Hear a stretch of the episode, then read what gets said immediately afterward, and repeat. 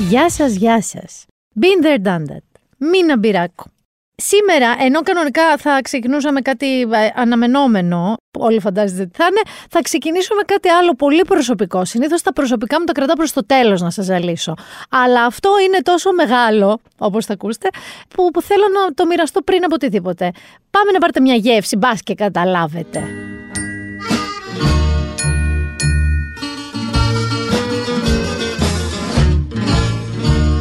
Εσούρωσα κι αργήσαμε Μα όσο και να φταίω Περπάτα να προλάβουμε Το τραμ το τελευταίο. Περπάτα να προλάβουμε Το τραμ το τελευταίο Αυτό το τραμ το τελευταίο λοιπόν. Όσοι με παρακολουθείτε ενδεχομένως στα social media, όσοι, ε, μπορεί να το έχετε πάρει πρέφα γιατί νομίζω το ανέφερα. Δεν μπορούσα να το αναφέρω. Την προηγούμενη Πέμπτη που ηχογραφούσαμε το προηγούμενο επεισόδιο του podcast, που ήμουν βραχνιασμένη να σας θυμίσω, που είχα την ίωση, 37 δισεκατομμύρια rapid test μετά ήταν όντως ίωση. Το βράδυ λοιπόν, φεύγοντας από το γραφείο και με τη φωνή, το τονίζω ότι έχει μια σημασιούλα, να έχει κλείσει τελείως πια, ξεκινάω να πάω στο σπίτι μου. Εγώ μένω στην ε, Νέα Σμύρνη, Άνω Νέα Σμύρνη.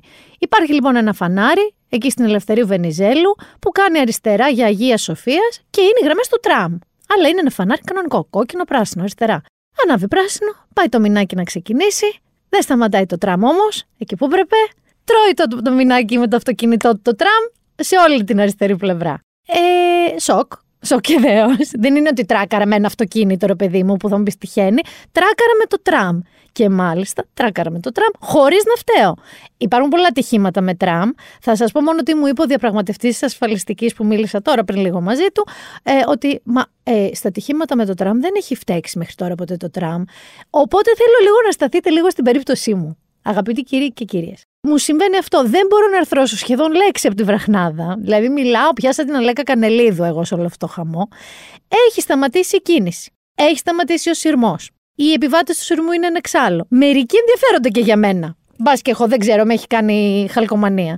Ε, η πίσω οδηγή από μένα είναι σε σοκ γιατί ένας οδηγός πίσω μηχανάκι ε, έρχεται, τρέχει σε μένα, μου λέει κοπέλα μου, αν ήμουν εγώ μπροστά θα με είχες σκοτώσει. Όντως. Ε, εγώ βγαίνω. Στέλιο ήρθες. Δεν ξέρω τι έχει συμβεί. Μποτιλιάρισμα στη Βενιζέλου, κόρνες από πίσω. Να προσπαθώ μέσα σε αυτό το χαμό. Ξαναλέω σαν την Αλέκα Κανελίδου να ακουστώ κάπως. Και κάποια στιγμή, μετά από έτσι ένα πεντάλεπτο αμηχανίας με πολύ κόρνα όμως, ανοίγει ο σειρμός να κατέβουν οι επιβάτες. Θα σταθώ στην πρώτη, στο πρώτο έτσι, θέμα μου. Αρχίζουν και κατεβαίνουν πρώτα, σε έξαλλη κατάσταση όμως, κάπως γυραίοι, θα τους πω άνω του μεσήλικα, δηλαδή 60 πλάς, άνδρες. Με το που λέει τι έχει γίνει, ε, ποιος είναι ο οδηγός, με το που κάποιος δείχνει εμένα, όπου εγώ είμαι γυναίκα, σχετικά νέα και μικροκαμωμένη, αρχίζουν σχεδόν σε έτσι μια χορογραφία ε, μη συνεννοημένη από πριν, ένα κούνημα του κεφάλιου. Ξέρω, α, καλά, εννοείται. Δηλαδή πρέπει μέσα στο κεφάλι μου να άκουσα κάπου δεν πας να πλύνεις κανένα πιάτο τρία δισεκατομμύρια φορές. Έρχεται δε και ένας οριόμενος. Αυτός πρέπει να ήταν 70 και μου λέει: Και εγώ τι θα κάνω, μου λέει τώρα που πρέπει να πάω στην παραλιακή. Λέω: Σοβα... Όχι, δεν είπα έτσι. Είπα: Σοβαρολογείτε. Εδώ τράκαρα. Ήμουνα με αυτή τη φωνή. Μη σας τα πω λίγο, ήρθε τροχιά χαμός.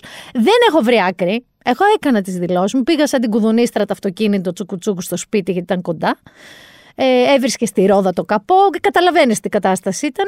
Παίρνω κάθε μέρα σαν το, πώς θα σου πω, σαν το ήρθε ο Ζήο Βασίλης Αλέξανδρος κατάσταση. Κάθε μέρα την ασφαλιστική. Έκανε η Στασί, είναι η εταιρεία του, του τραμ, έκανε δήλωση, όχι δεν βλέπω κάτι, δεν βλέπω κάτι. Μου λέει και αυτό σήμερα ο διαπραγματευτής μου ότι μα δεν έχει φταίξει μέχρι σήμερα το τραμ. Λέω ναι, αλλά έφτεξε. Είχα εγώ λόγο να σας πω ψέματα, άμα είχα κάνει εγώ την κουτσουκέλα, να μπλέκουμε τώρα, να σας δίνω τηλέφωνα μαρτύρων. Να είστε καλά, παιδιά, όσοι μου δώσατε τα στοιχεία σας και ήσασταν πίσω μου για να πείτε ότι ήταν πράσινο το δικό μας φανάρι. Παρ' όλα αυτά, έχω πάθει, θέλω να σας πω, μια Έριν Μπρόκοβιτ. Έχω πάθει ένα ότι εμένα το σύστημα δεν θα με βάλει κάτω. Κυρίως βέβαια το έχω πάθει αυτό διότι έχω κάτω από χιλιάρικο τη ζημιά μου δεν τη βλέπω. Και αυτό που λέει και ο λαός και κερατάς και δερμένος πάει πολύ. Τραμπ ξετραμπ, πρέπει να βρούμε τα δίκια μας. Όλο αυτό σα το λέω, διότι αν υπάρχει κάποιος δικηγόρος εκεί έξω, ή δικηγόρος γυναίκα ή άντρας εννοείται, και θα ήθελε γιατί εκεί μας βλέπουν να καταλήγουμε, να αναλάβει την υπόθεσή μου, στείλτε μου μηνύματα με κάποιο τρόπο στα social media, ξέρετε. Και πάμε τώρα, μετά την Έριν Μπρόκοβιτ, το τραμ και εμένα, πάμε στην ε, αυτή που θα ήταν υπό κανονικές συνθήκες η αρχή αυτού του επεισοδίου του Been There Done That.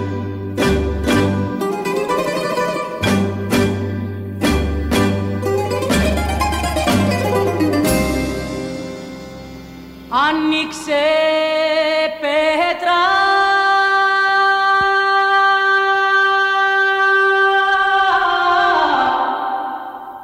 Να κλειστώ.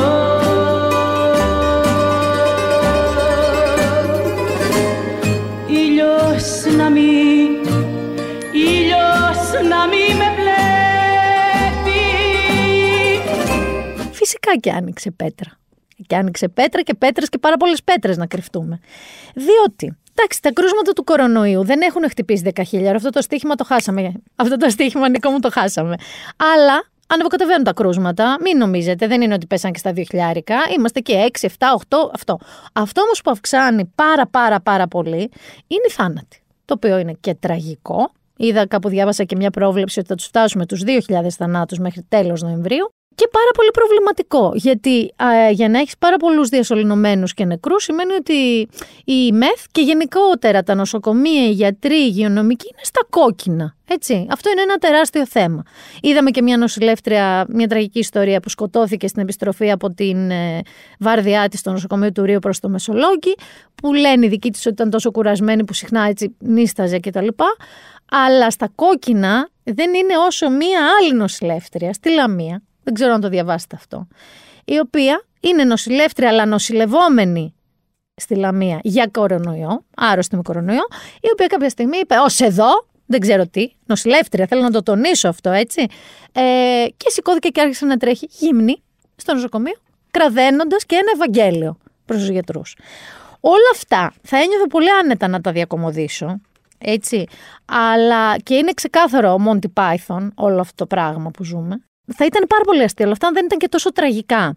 Δηλαδή, είδαμε αυτή την ε, Παυλίνα, την 59χρονη που πέθανε και η μητέρα της είχε πει το ήταν θέλημα Θεού, αρνήτρια, που μπήκε στο νοσοκομείο, αρνήθηκε να διασωληνωθεί.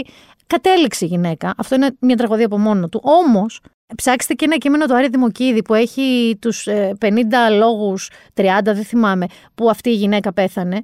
Και σε όλους τους λόγους παραθέτει την επικοινωνία της με επίσημους αρνητές του κορονοϊού. Όπως είναι αυτός ο περίφημος Αντωνιάδης, ο δικηγόρος, κάτι γιατροί βόβολοι, δεν θυμάμαι πώς λέγεται αυτός. Ε, διάφοροι επαγγελματίες πια αρνητές. Έτσι.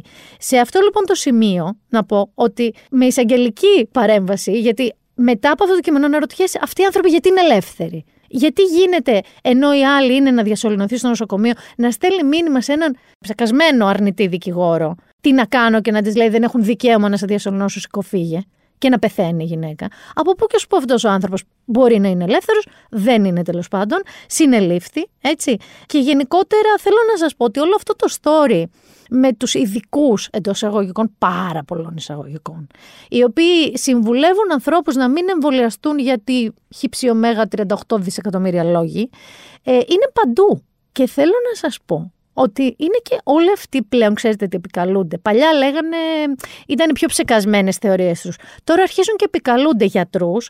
Αν δεν επικαλούνται γνωστούς γιατρούς αρνητές, γιατί τους κοιτάς με όρθιο φρύδι, τι κάνουνε; Γιατί εμένα μου είχε σήμερα το πρωί στο γυμναστήριο. Δηλαδή εκεί που έβαζα εγώ το κολάν μου να πάω να κάνω να με υδρώσουν, τσουπ είναι μία άλλη που είναι να έρθει να γυμναστεί η γυναίκα και κάπου δεν ξέρω πώς ακούστηκε. Κάτι.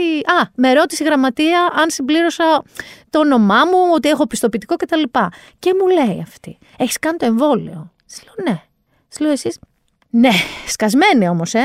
Της λέω γιατί κάνετε έτσι; Λέω εντάξει, είχατε κάποια ε, παρατράγουδο, πούμε, καμία παρενέργεια. Όχι, αλλά έχω μία κουμπάρα η οποία μου λέει είναι παθολόγος νομίζω μου είπε στα τύρανα που δεν αντέχει άλλο αυτά τα τέρατα που βλέπει, που σκοτώνουν τους, λέω πεθαίνουν άνθρωποι και εκεί, ε. όχι μου λέει που δεν είναι εμβολιασμένοι, πεθαίνουν από τα εμβόλια, αρχίζει μου λέει μια θεωρία, της λέω είναι σίγουρα γιατρός αρχικά. Και μετά μου αρχίζει που και αυτή η θεία της ξαδέρφης τη στα τύρανα, ξέρω εγώ που είναι παθολόγος, έχει και μια άλλη φίλη, δεν ξέρω που είναι νανοχειρουργό. Γενικότερα παίζει αυτό. Θυμάστε παλιά κάτι Urban Legends και για Έλληνες στάρ του μουσικού ρεπερτορίου που είχαν όλοι ένα θείο με ένα ξάδερφο που είχε ένα φίλο, μια νοσοκόμα και είχαν πει ότι. Αυτό ζούμε τώρα. Δηλαδή, εγώ έχω ακούσει πάρα πολύ που έχω ένα μπατζανάκι που είναι ματολόγος και μου είπε για τα εμβόλια ότι έχω ένα ξάδερφο που είναι, δεν ξέρω, ε, γυναικολόγος. Τώρα έχω ακούσει από διάφορες ειδικότητες, έτσι, ειλικρινά και για νευρολόγο, έχω ακούσει νευροχειρουργούς, έχω ακούσει... Πάντως εκεί με τα τύρανα έχω ακούσει και άλλους. Δεν ξέρω μήπως τα τύρανα ψηφίζουν εναντίον εμβολίων η ιατρική σχολή τυράννων. Και επίσης το άλλο που μου κάνει τρομερή εντύπωση είναι λίγο το πόσοι από εσάς έχετε τόσους συγγενείς ιατρούς. Ε, εγώ δεν έχω τόσους δεν ξέρω, μάλλον η ιατρική πρέπει να γνωρίζει πάρα πολύ μεγάλες ε, πένες έτσι, εκεί έξω γενικότερα μην ε, το κάνετε αυτό στους ανθρώπους. Και κυρίως ε, είναι, θέλω να σας πω τι φαίνεται. Δηλαδή, άμα αρχίσω κι εγώ στις λοιπόν, εγώ έχω έναν ξάδερφό μου, ερευνητή, ε, μοριολόγο, ξέρω εγώ, βιολόγο, ε, μικροβιολόγο, ε, εντατικολόγο και να σας λέω κουλάντε παρή. Γιατί δεν είναι ότι μου λένε και στοιχεία. Άστα μου είπαν ότι το εμβόλιο μένει στο αίμα σου και ξέρεις, φυτρώνουν ουρές και τέτοια. Μην λέτε τέτοια πράγματα. Αλήθεια σας το λέω. Είναι πάρα, πάρα πολύ επικίνδυνο. Δηλαδή, και τι μπορείς να κάνεις, θα μου πεις. Μπορείς να κοφεύεις και να μην ακούς αυτά τα πράγματα, να ενημερώνεις από κανονικούς γιατρούς. Δεν ξέρω, ίσως πια να ζητάω να μου δείχνουν μαζί με το πιστοποιητικό εμβολιασμού και το πτυχίο της ιατρικής. Ότι όντως αυτός είναι γιατρός. Έχει τελειώσει κάτι. Όχι ότι αυτό τους κάνει λιγότερο επικίνδυνου, αλλά η λύση έχει βρεθεί. Η λύση έχει βρεθεί διότι σήμερα, που είναι Πέμπτη, ξαναλέω και γράφουμε, δεν ξέρω τι ώρα, αλλά θα βγει ο Πρωθυπουργός μας και θα δώσει έτσι μια λύση, κάνοντας τι, διάγγελμα. Και τι διάγγελμα; Λες πως έφτεξα εγώ, αλλά αλλήμωνο μας.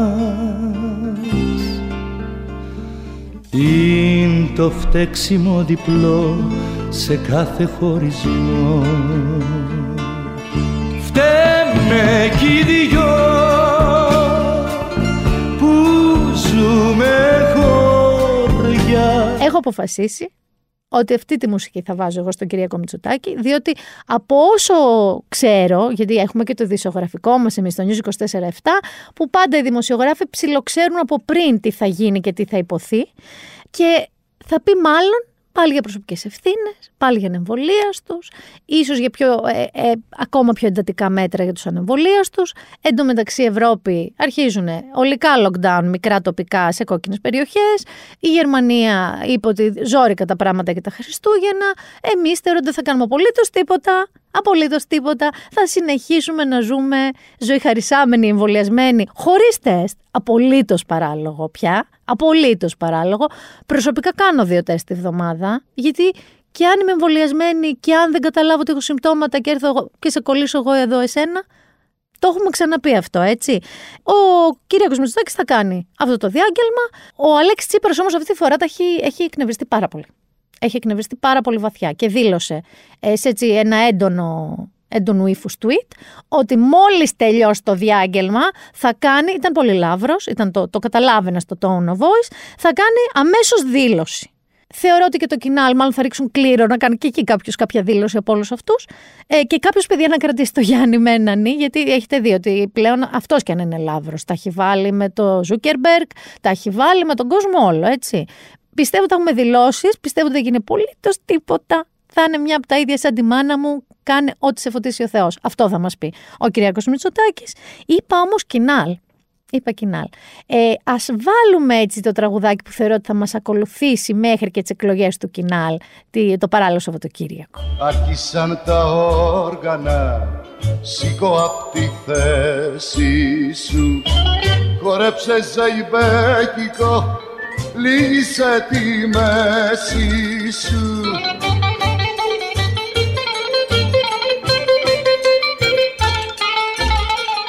Γιατί άρχισαν τα όργανα; Περιμέναμε ένα debate. Εγώ προσωπικά θα το πω. Το περίμενα εγώ αυτό το debate. Και θα γίνει ίσως μάλλον στην ΕΡΤ, αλλά με πέντε από τους έξι. Διότι ένας διαφωνεί. Και ποιος βέβαια διαφωνεί. Διαφωνεί ο Γιώργος Παπανδρέου. Και γιατί διαφωνεί ο Γιώργος Παπανδρέου, διότι είπε και θεώρησε ότι τα debate αυτά του τύπου ε, που σου δίνουν μία ερώτηση, τρεις δημοσιογράφοι ας πούμε, και έχεις ένα λεπτό να απαντήσεις εσύ, ένα λεπτό ο κύριος Ανδρέας Λοβέρδος, ένα λεπτό ο Παύλος Γερουλάνος και το καθεξής, δεν ε, μπορεί να δώσει την ουσία του πράγματος και σκέψεις κάθε υποψήφιο αρχηγού και μάλιστα θα είναι ύφους reality, θα είναι σαν reality TV. Αντιπροτείνει τρεις συζητήσεις θεματικές, οι οποίες θα είναι και διαδικτυακές και τηλεοπτικές. Θα μπορεί, λέει, ο κάθε υποψήφιος να είναι από όπου θέλει, να μην είναι με φυσική παρουσία σε κάποιο στούντιο. Και τέλος πάντων αυτός διαφωνεί με το άλλο του debate γιατί θα γίνει reality. Βέβαια, έχει πει κι άλλα. Αυτό εγώ, αν με ρωτάτε τώρα, αν με ρωτάτε, που και να μην με ρωτάτε, έχω το μικρόφωνο, εγώ θα το πω αν θέλω. Εγώ δεν ακούω αυτό που λέει ο Γιώργος ως κάτι κουλό. Το ακούω ίσως και πιο σύγχρονο με τα τωρινά δεδομένα επικοινωνίας. Δηλαδή το να κάνανε μια διαδικτυακή τηλεοπτική συζήτηση, τρεις διαφορετικές με θεματικές, που ο καθένας να έχει λίγο χρόνο να αναπτύξει τις θέσεις του. Και πιστεύω ότι εκεί θα βγουν και μεγαλύτερα μαργαριτάρια, εγώ αυτό πιστεύω. Είναι πιο αποτελεσματικό από αυτά τα μονόλεπτα που είναι να σου πετάξω μια μπιχτή, να την πάρω την μπιχτή, να σου ρίξω μια σπόντα, να σε ηρωνευτώ. Είναι λίγο, είναι, δεν έχει άδικο. Και βέβαια έχει πει κι άλλα σε μια συνέντευξή του, τουίταρε μετά, γιατί εγώ σε tweet δικό του το είδα, είπε ότι η ψυχαγωγική κάναβη πρέπει να αποποινικοποιηθεί, legalize it. Η χώρα θα μπορούσε να έχει τεράστια έσοδα από την παραγωγή και πώληση αλλά με μέτρο. Βλέπω νάρκος εγώ αυτές τις μέρες. Νάρκος 3 θέλω να ξέρετε. Και Υπάρχουν κάποιοι άνθρωποι οι οποίοι εκεί στην Καλαμάτα μπορεί να νιώθουν πάρα πολύ ευτυχισμένοι και υπέρ. Έχει ήδη βέβαια περάσει αυτό της φαρμακευτικής κάναβης. Τώρα δεν ξέρω αν αυτή η χώρα, η χώρα ας πούμε που αυτή η Ολλανδή δημοσιογράφος που τόλμησε να τον μπει στο Μητσοτάκι, φεύγει από τη χώρα γιατί τη πετάξανε πέτρες για αυτά που είπε. Αυτή η χώρα λοιπόν, αυτή με τις περικεφαλές, στο Σύνταγμα, με τις ελληνικές σημαίες, θα δεχότανε μια τέτοια λογική. Βέβαια, και αν δεν θέλετε την κάναβη, την ψυχαγωγική που λέει ο Γιώργος, ήρθε και ο Κυριάκος Μητσοτάκης και πρότεινε αυτό. Συζητούσαμε την Υπουργό και με τον κύριο Σκέψο για το πόσα ελαιόδεντρα έχουμε αυτή τη στιγμή, έχει το Υπουργείο Πολιτισμού εντός αρχιτεκτονικού χώρου. Σα διαβεβαιώνω το λάδι το οποίο μπορεί να παράγεται σε συνεννόηση με μια ομάδα παραγωγών μέσα από την Ολυμπία, μέσα από τον αρχαιολογικό χώρο, δεν χρειάζεται να σας πω σε τι τιμή θα μπορεί να, θα μπορεί να πουληθεί. Άλλη λοιπόν μια ε, ευκαιρία να δούμε τη σύνδεση μεταξύ της πολιτιστικής μας κληρονομιάς ε, και του πρωτογενούς τομέα. Πρότεινε λοιπόν μεταξύ άλλων από τις ελιές που είναι μέσα στην αρχαία Ολυμπία να βγάζουμε λάδι, αλλά θα το πουλάμε έτσι, ε. Όχι αγνό παρθένο ελαιόλαδο ελληνικό, αγνό παρθένο ελαιόλαδο ελληνικό από τους Άγιους αρχαίους τόπους μας. Έτσι. Λοιπόν, και εδώ είναι πάρα πολύ χαρούμενοι οι πυριώτες πια. Διότι οι πυριώτες έχουν και τις ελιές μέσα της αρχαίας Ολυμπίας, έχουν μια χαρά και κάναβη. Άνετα, δεν ξέρω αν έχουν άνθρωποι, δεν λέω έτσι, έχω ακούσει τώρα κι εγώ. Λένε. Ε, μπορούν να γίνουν, μη σας πω, το ελληνικό Μοντεκάρλο, έτσι. Το ελληνικό Μονακό να γίνει ο πύργος. Μία με τις ελιές της Ολυμπίας, μία με την κάναβη του Γιώργου. Ελληνικό Μοντεκάρλο. Είπε τώρα ο Γιώργος για πριν, ο Γιώργος Παπανδρέου. Και θέλω λίγο να πάμε στην ε, ελληνική τηλεόραση, όπου συμβαίνει ένα crossover πολιτικής και τηλεόρασης και reality, καθώς θα μπει στη φάρμα αυτός.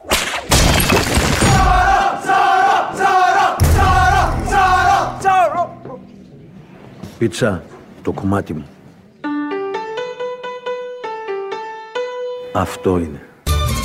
Σε περιμένω ζωρό και πάλι Μαζί να ζήσουμε τρελό καρναβάλι. Ο Ζώρο. Από την περίφημη παλιά διαφήμιση. Ο Παναγιώτης ο Ψωμιάδης. Ο οποίος είναι, αυτός είναι πρώην βουλευτής, πρώην ομάρχης, πρώην περιφερειάρχης, έτσι. Δηλαδή, μπορεί εμείς να λέμε ο Παναγιώτης Ψωμιάδης, γιατί έχει δώσει στοιχεία ρε παιδημογραφικότητα όλο αυτόν τον καιρό, αλλά θέλω να θυμόμαστε όλοι ότι αυτοί για τους οποίους γελάμε ενίοτε είναι αυτοί τους οποίους πάρα πολλοί άνθρωποι ψήφισαν με κάποιο τρόπο και τους έβαλαν στη Βουλή και σε αξιώματα. Εγώ, εκεί που γελάω, παθαίνω το και παγώνω. Διότι σκέφτομαι ότι αυτοί οι άνθρωποι που έχουν ψηφίσει τον Παναγιώτη Ψωμιάδη συνεχίζουν και ψηφίζουν πιθανότατα με ένα τέτοιο κριτήριο. Το crossover όμως πολιτικής στην ελληνική τηλεόραση reality slash talent δεν τελειώνει εκεί. Έχουμε άλλο ένα. Έχουμε ένα εξαγχιστίας αυτή τη φορά. Διότι εμ, έτυχε, έτυχε, μου συνέβη και είδα λίγο Just the Two of Us, όπου εμφανίστηκε η φωτιά στα κόκκινα όμως Μαρίνα Πατούλη. Πρώην πλέον σύζυγος, έτσι, του Περιφερειάρχη Αττικής, του κυρίου Πατούλη. Η οποία, λοιπόν, θα σας πω, ε, είναι παράφωνη αρχικά, όπως το 99% των ανθρώπων που έχουν πάει στο Just the Two of Us. Δεν εννοώ των τραγουδιστών, εννοώ αυτών που κουτσάρουν οι τραγουδιστές. Έτσι. Είναι παράφωνη. Όμως, είναι πολύ, ήταν πολύ αυτοσαρκαζόμενη και αστεία. Δηλαδή, ακούστε αυτό το πολύ μικρό απόσπασμα. Βέβαια, για μένα ήταν μεγάλο άλμα αυτό και μεγάλη ανατροπή να τολμήσω να πιάσω μικρόφωνο. Και θα σου πω το εξής. Μια χαρά το πιάσατε. Το τραγούδι μου ε, είναι η πέτρα. Γιατί μας συνδέουν και πολλά κοινά. Ε, ωραία, Αλλά την άλλη φορά να Στο το πείτε. επόμενο. να πω εγώ Δεν την εννοεί. πέτρα. Δεν τη βάζω την πέτρα στο λαιμό. που είπε στη Δέσποινα Βανδύ ότι ήταν να πει την πέτρα, αλλά καλύτερα να την έδαινε να πέσει στο λαιμό της. Ήρεμη και ειλικρινής και με έναν τρόπο όχι τόσο μελοδραματικό όσο ενδεχομένως είχε βγει την περίοδο που χώριζε με τον πρώην πλέον σύζυγό της. Ακούστε τι και εδώ. Η ζωή προχωράει όταν κλείνει ένας κύκλος. Πρέπει να μεταδώσουμε το μήνυμα σε όλες τις γυναίκες. Ανοίγουν νέοι κύκλοι. Έτσι. Και πρέπει να κάνουμε επανεκκίνηση. Εγώ όχι λοιπόν μόνο. κάνω την επανεκκίνησή μου, γιατί θα σας εκμυστηρευτώ λοιπόν με εσάς και με όλη την Ελλάδα που μας παρακολουθεί, ότι εμένα ολοκληρώθηκε η διαδικασία του διαζυγίου μου. Είμαι πολύ χαρούμενη γιατί έκλεισε αυτός ο κύκλος πάρα πολύ καλά. Για χάρη του παιδιού μας μπορούμε Μπράβο. να βοηθάει ο ένας τον άλλον. Μπράβο. Και θέλω να μεταδώσω και αυτό το μήνυμα. Και προχωράμε δυνατά με αισιοδοξία. Συν το ότι όλο αυτό το κάνει ε, επειδή είναι νομίζω πρόεδρος της UNESCO Βορείων Προαστίων και βοηθάει παιδάκια. Άρα εμένα η Πατούλη, δηλαδή σε σχέση με το παρελθόν, θυμάστε χρυσοπίκυλτη, η εποχή, το χρυσό αιώνα της ε, κυρίας Πατούλη, με το σπίτι, με τη γιαγιά, επίσης ήταν χρυσή γιαγιά, όλο αυτό. Αλλά τώρα τη βρήκα έτσι πολύ ανανεωμένη. Πάρα πολύ. Δεν σημαίνει ότι θα την ακούω να τραγουδάει. Δεν, το διευκρινίσουμε αυτό. Πάμε όμως και σε μια άλλη τηλεόραση. Ε, μια τηλεόραση που είναι πολύ καλύτερη.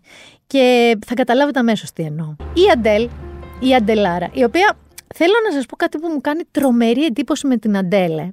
Θα μου πείτε ότι σχεδόν όλα τα τραγούδια της Αντέλ έχουν μια συνάφεια και μουσική και υφολογική το στυλ της και στιχουργική. Δηλαδή θα, θα λέγαμε κάποιος μη εκπαιδευμένος στην Αντέλ ότι μοιάζουν.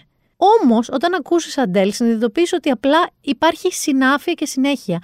Δεν επαναλαμβάνεται και καταφέρνει πάντα να σε κάνεις μπαράλια. Φυσικά όμως δεν σας έπαιξε ένα τραγούδι απλά για να σας πω τον πόνο μου.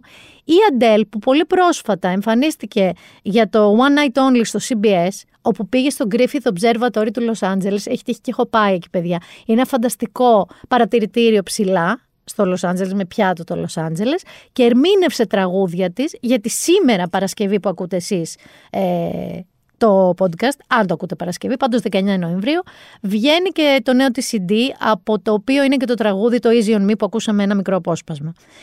Έδωσε λοιπόν και μια συνέντευξη στην όπρα. Όλο αυτό που σας λέω και τις εκτελέσεις των τραγουδιών της και τη συνέντευξη στην όπρα τα έχει το Σάββατο που μας έρχεται στις 8 η ώρα ο Αλφα το οποίο, παιδιά, είναι καταπληκτικό. Δηλαδή, αυτό είναι μια ελληνική τηλεόραση που πάρα πολύ μας αρέσει. Στη συνέντευξή της τώρα που έδωσε για το, στο- στην όπρα, είπε μερικά πράγματα που για μένα έτσι κα- ξεχώρισαν μερικά που μου άρεσαν πάρα πολύ. Είπε λοιπόν ε, πώς αποφάσισε ότι ο γάμος έχει πρόβλημα; Γιατί πήρε διαζύγιο και έχει πει κιόλας ότι αυτός ο δίσκος είναι ένας τρόπος να εξηγήσεις στο γιο της, που είναι μικρός, γιατί του άλλαξε με αυτόν τον τρόπο τη ζωή. Και να έδιωξε, ας πούμε, τον μπαμπά του από το σπίτι. Λέει λοιπόν, είχα αιμονή με την πυρηνική οικογένεια, γονείς και παιδιά, όλη μου τη ζωή, γιατί δεν την είχα ίδια ως παιδί. Ο πατέρας της την εγκατέλειψε, νομίζω, όταν ήταν δύο ετών, και το σπίτι τους. Από πολύ μικρή ηλικία υποσχέθηκα στον εαυτό μου πως όταν αποκτήσω παιδιά θα μέναμε όλοι μαζί για πάντα. Προσπάθησα πάρα πολύ να το πετύχω αυτό για πολύ καιρό. Κατάλαβα πως ο γάμος μου είχε πρόβλημα απαντώντας σε ερωτήσεις ενός τεστ προσωπικότητας ενός περιοδικού. Μια ερώτηση ήταν τι είναι αυτό που κανείς δεν ξέρει για σένα; και η απάντηση ήταν ότι δεν ήμουν χαρούμενη και δεν ζούσα, απλά περιφερόμουν. Και έτσι πήρε την απόφαση. Θέλω να σας πω εδώ, παρένθεση, πόσες φορές με έχουν αποσταθεροποιήσει αυτά τα χαζοτέστ; Κυρίως online, όχι πια σε περιοδικά. Από εκεί που χαζεύεις, δεν το κάνω αυτό το τεστ. Και ξαφνικά θες να χωρίσεις, να παρετηθείς, να μην ξαναμιλήσει στου μισούς σου φίλους, να πας επιγόντως να κλειστείς κάπου. Γενικά, μην είστε σαν εμένα. Κάντε τα τεστ για να περάσει η ώρα σας, αλλά μην παίρνετε έτσι μετρητής τα αποτελέσματα, εκτός αν είστε αντέλ και βγάζετε τέτοιους δίσκους μετά. Ο πρώην σύζυγός της, λοιπόν, ένα άλλο πράγμα που λέει στη συνέντευξη με την όπρα, της έσωσε τη ζωή. Είπε πως αγαπάει τον Κονέτσκι, τον πρώην άντρα της, αλλά δεν είναι ερωτευμένη μαζί του. Μένουν στην ίδια γειτονιά στο LA για να φροντίζουν όπως θέλουν το παιδί τους, πριν αποκαλύψει ότι ο Σάιμον έσωσε τη ζωή μου όταν έγινα διάσημη. Τότε ήμουν πολύ μικρή και είχα νιώσει πως είχα καταφέρει τα πάντα. Είχα καταφέρει να κάνω τα πάντα που το είχε καταφέρει μεταξύ μας. Θα μπορούσα εύκολα να ακολουθήσω αυτοκαταστροφικούς δρόμους. Όταν συναντηθήκαμε, ήταν ο πιο ισορροπημένος άνθρωπος που είχα ποτέ στη ζωή μου ως τότε, έως και σήμερα τον πιστεύω με τη ζωή μου. Αυτοί είναι ωραίοι χωρισμοί. Αυτοί είναι ωραίοι χωρισμοί. Και θα κλείσω με το κομμάτι που μίλησε για τα, όλα όσα λένε για το σώμα της, για τα κιλά της. Λέει λοιπόν, την τελευταία διετία όντως είχε ακούσει ότι υπάρχει να ακουστεί για το αδυνάτισμά της. Έχασε 45 κιλά μέσω διαδικασίας που αφορούσε πολύ γυμναστική. Και είπε η ίδια: Είχα τρομακτικές κρίσεις πανικού και άγχους αφού το έφυγα από το γάμο μου. Παρέλεια και νιώθα συγχυσμένη γιατί δεν είχα τον παραμικρό έλεγχο του σώματός μου. Κάποια στιγμή διαπίστωσα ότι το άγχος μου ηρεμούσε όταν ήμουν στο γυμναστήριο. Εμένα όχι, αλλά εντάξει. Άρχισα να πηγαίνω λέει κάθε μέρα. Αυτό με βοήθησε να βρω το μυαλό μου. Τίποτα από όσα είπαν για τα κιλά μου δεν με εξέπληξε.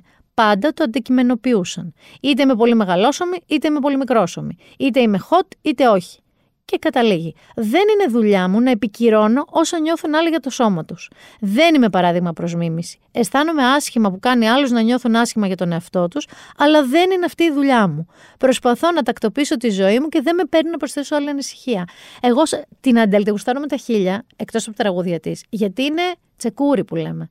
Τα, λέει, τα λόγια της είναι σταράτα. Γιατί σου λέει, Οκ, Χαίρομαι που δεν ξέρω, με κοιτάς σαν είδωλο που ήμουν πιο χοντρούλα και αδυνάτησα, ήμουν αδύνατη και πάχυνα ή whatever, αλλά εμένα δεν είναι αυτή η δουλειά μου. Το τι εσύ νομίζεις είναι δικό σου δικαίωμα, αλλά και πρόβλημα. Και έχω κι εγώ μια ζωή άνω κάτω που θα προσπαθήσω να τακτοποιήσω και δεν θέλω να ανησυχώ και για το πώς μεταφράζει ο καθένας το αδυνάτισμα ή το πάχος μου. 100% μαζί της. Και μιλώντας για ξένους στάρα έτσι μουσικούς, θέλω να, να σας πω να μπείτε στο News 24-7 και να διαβάσετε παιδιά ε, τη συνέντευξη που έκανε ο Παναγιώτης Μένεγος. Αχ, άκουγες Ντουράν Ντουράν, Νίκο; Ντουράν Ντουράν ή Γουάμ ήσουν πιο πολύ; Ντουράν Ντουράν. Ναι, εγώ νομίζω μικρή ήμουν πιο φλωράτζα. Όχι ότι τώρα δεν είμαι, είμαι τίποτα μέταλλα, αλλά νομίζω ήμουν πιο Wham. Όμως, ερωτευμένη ως teenager ήμουνα με τον Τζον Τέιλορ. Δηλαδή πέθαινα για τον μπασίστα στα Ντουράν Ντουράν. Και ο Παναγιώτης Μένεγος του μίλησε τέλος πάντων. Οπότε έχει συνέντευξη το News 24-7 του Τζον Τέιλορ δεν ξέρω, νομίζω ακόμα είναι πολύ ωραίος άντρας. Είδα φωτογραφίες του, είναι κούκλος. Μεγάλος, αλλά κούκλος. Κούκλος, μεγάλος πρώην ροκστάρ. Μην φανταστείτε ότι είναι σαν τραπεζίτης πια ο άνθρωπος. Ο οποίος είναι πολύ ωραία συνέντευξη. Γέλασα πάρα πολύ ε, με ένα πράγμα που περιέγραψε. Λέει ότι νομίζω μέχρι και το δεύτερο δίσκο που βγάλανε και ήδη ήταν μεγάλο όνομα, γίνανε μεγάλο όνομα, αυτός έμεινε με του γονείς του. Και η φάση ήταν. αυτή λοιπόν η παρέα Birmingham ήταν. Ήταν μια κανονική έτσι νεαρή ε, παρέα νεαρών αγοριών που είχαν κάνει μια τεράστια επιτυχία. Ο Τζον Τέιλορ δεν το είχε πάρει πρέφα αυτό. Ζούσε ακόμα λοιπόν με τους γονείς του. Κάποια στιγμή ήθελε να πάει εκεί που ψώνιζε ναρκωτικά. Στον τοπικό ντίλερ της γειτονιάς του, ο οποίος ήταν λέει στο πίσω μέρος μιας μπουτίκ, νομίζω με ρούχα. Πάει λοιπόν αυτός εκεί, αμέριμνος, με δύο δίσκους ντουράν ντουράν πίσω του, αλλά αμέριμνος. Μπαίνει μέσα και ξαφνικά περικυκλώνουν την μπουτίκ μιλιούνια κόσμου. Αναγκάζει το φίλο του και ιδιοκτήτη να κλειδώσει κάπως τις τζαμαρίες, τις πόρτες κτλ. Έρχονται κι άλλοι κι άλλοι κι άλλοι όταν μαθαίνουν ότι είναι ο Τζον Τέιλερ, ο οποίος απλά έχει πάει να πάρει τα ναρκωτικά, το stuff του όπως λέει, Έρχεται η αστυνομία για να χωρίσει, να, να διώξει όλους αυτούς, να μπορέσουν να τον φυγαδεύσουν.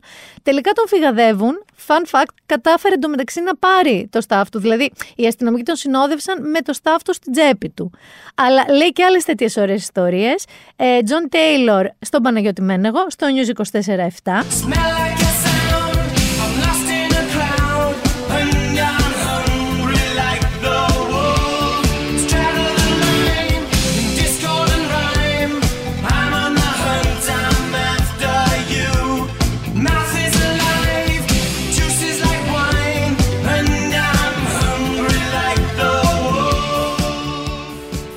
Κροσάρω και κάτι άλλο τώρα λίγο.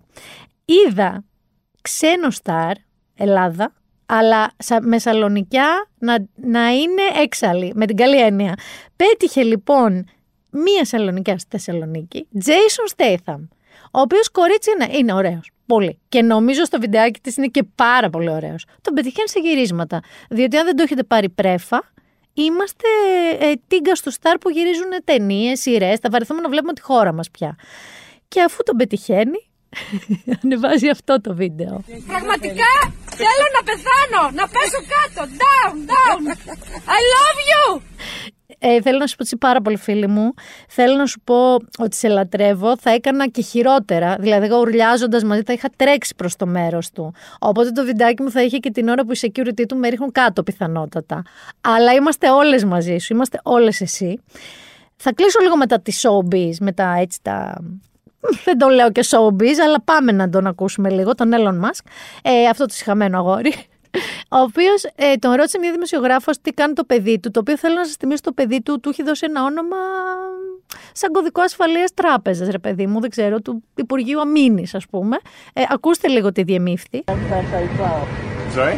How is oh, oh, you, you mean my kid? that sounds like a password.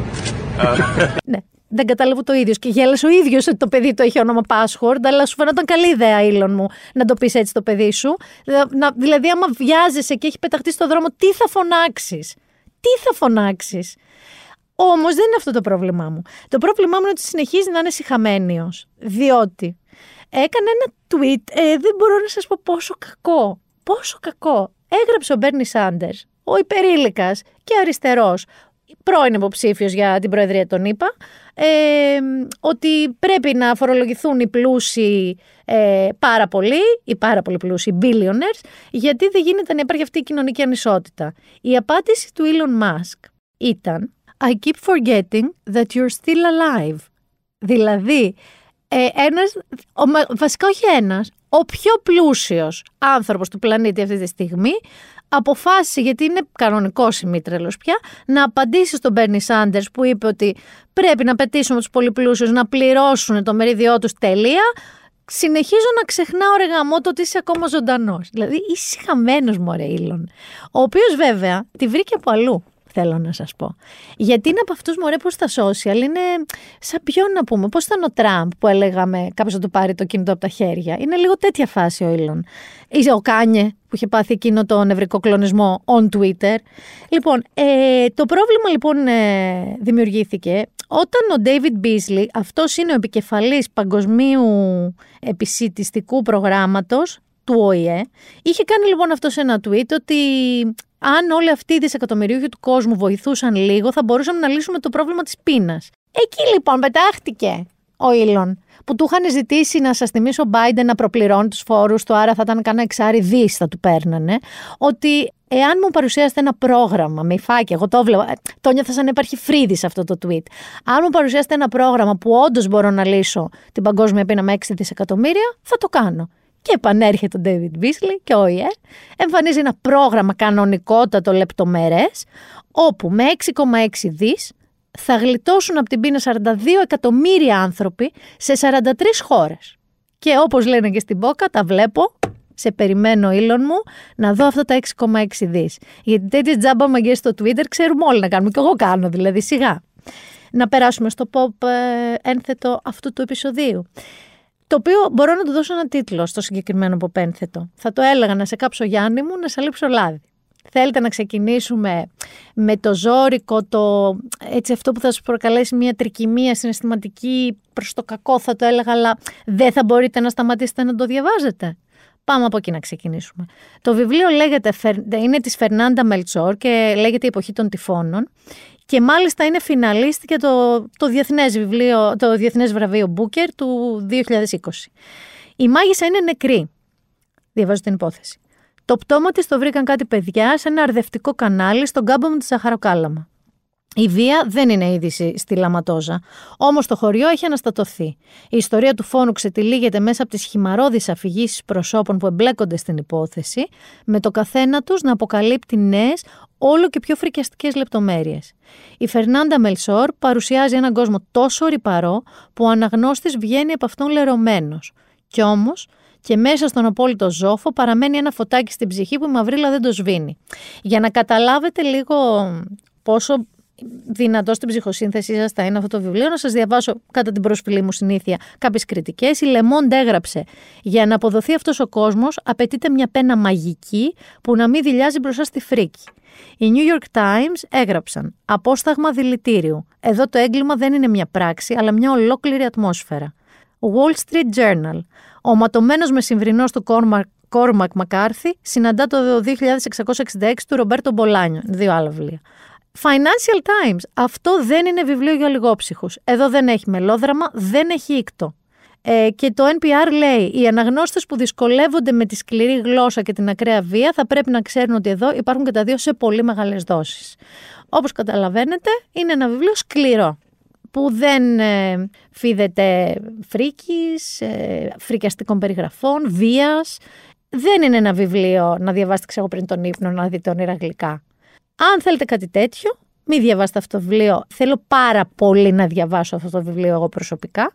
Αλλά μπορείτε να δείτε, και εδώ έρχεται το να σαλείψω λάδι, μία από τις γλυκύτερες σειρές που μπορείτε να δείτε, λέγεται Modern Love.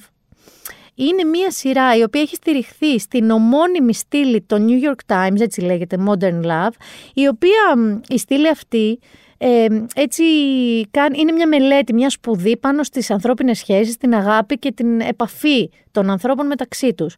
Το modern love δεν είναι μόνο έρωτες, μπορεί να είναι ε, πατρική αγάπη, μπορεί να είναι φιλική αγάπη, μπορεί να είναι εκπλήρωτος έρωτας.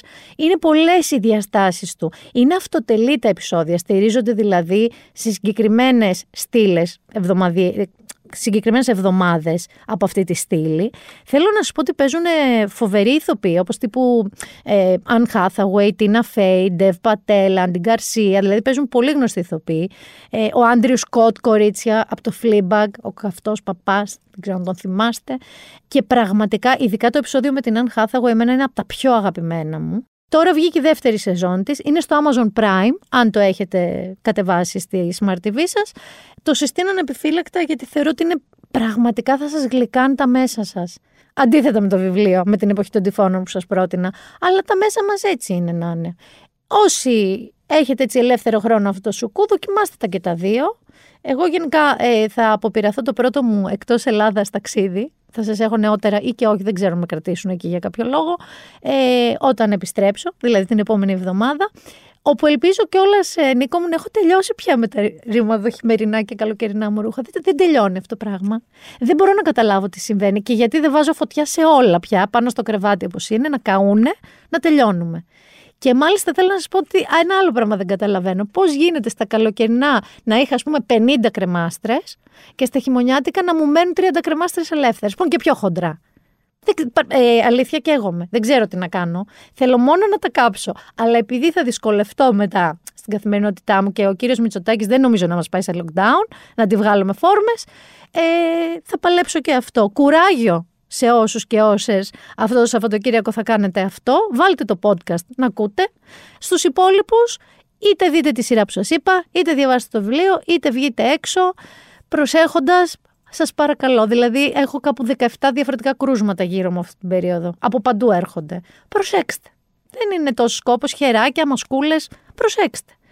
Σας φιλογλυκά. Θα πω ένα αριβεντέρτσι, γιατί έτσι είναι hint για το που θα πάω. Ήταν η Μίνα Μπυράκου, ήταν το Been There Done That, ραντεβού την ερχόμενη Παρασκευή.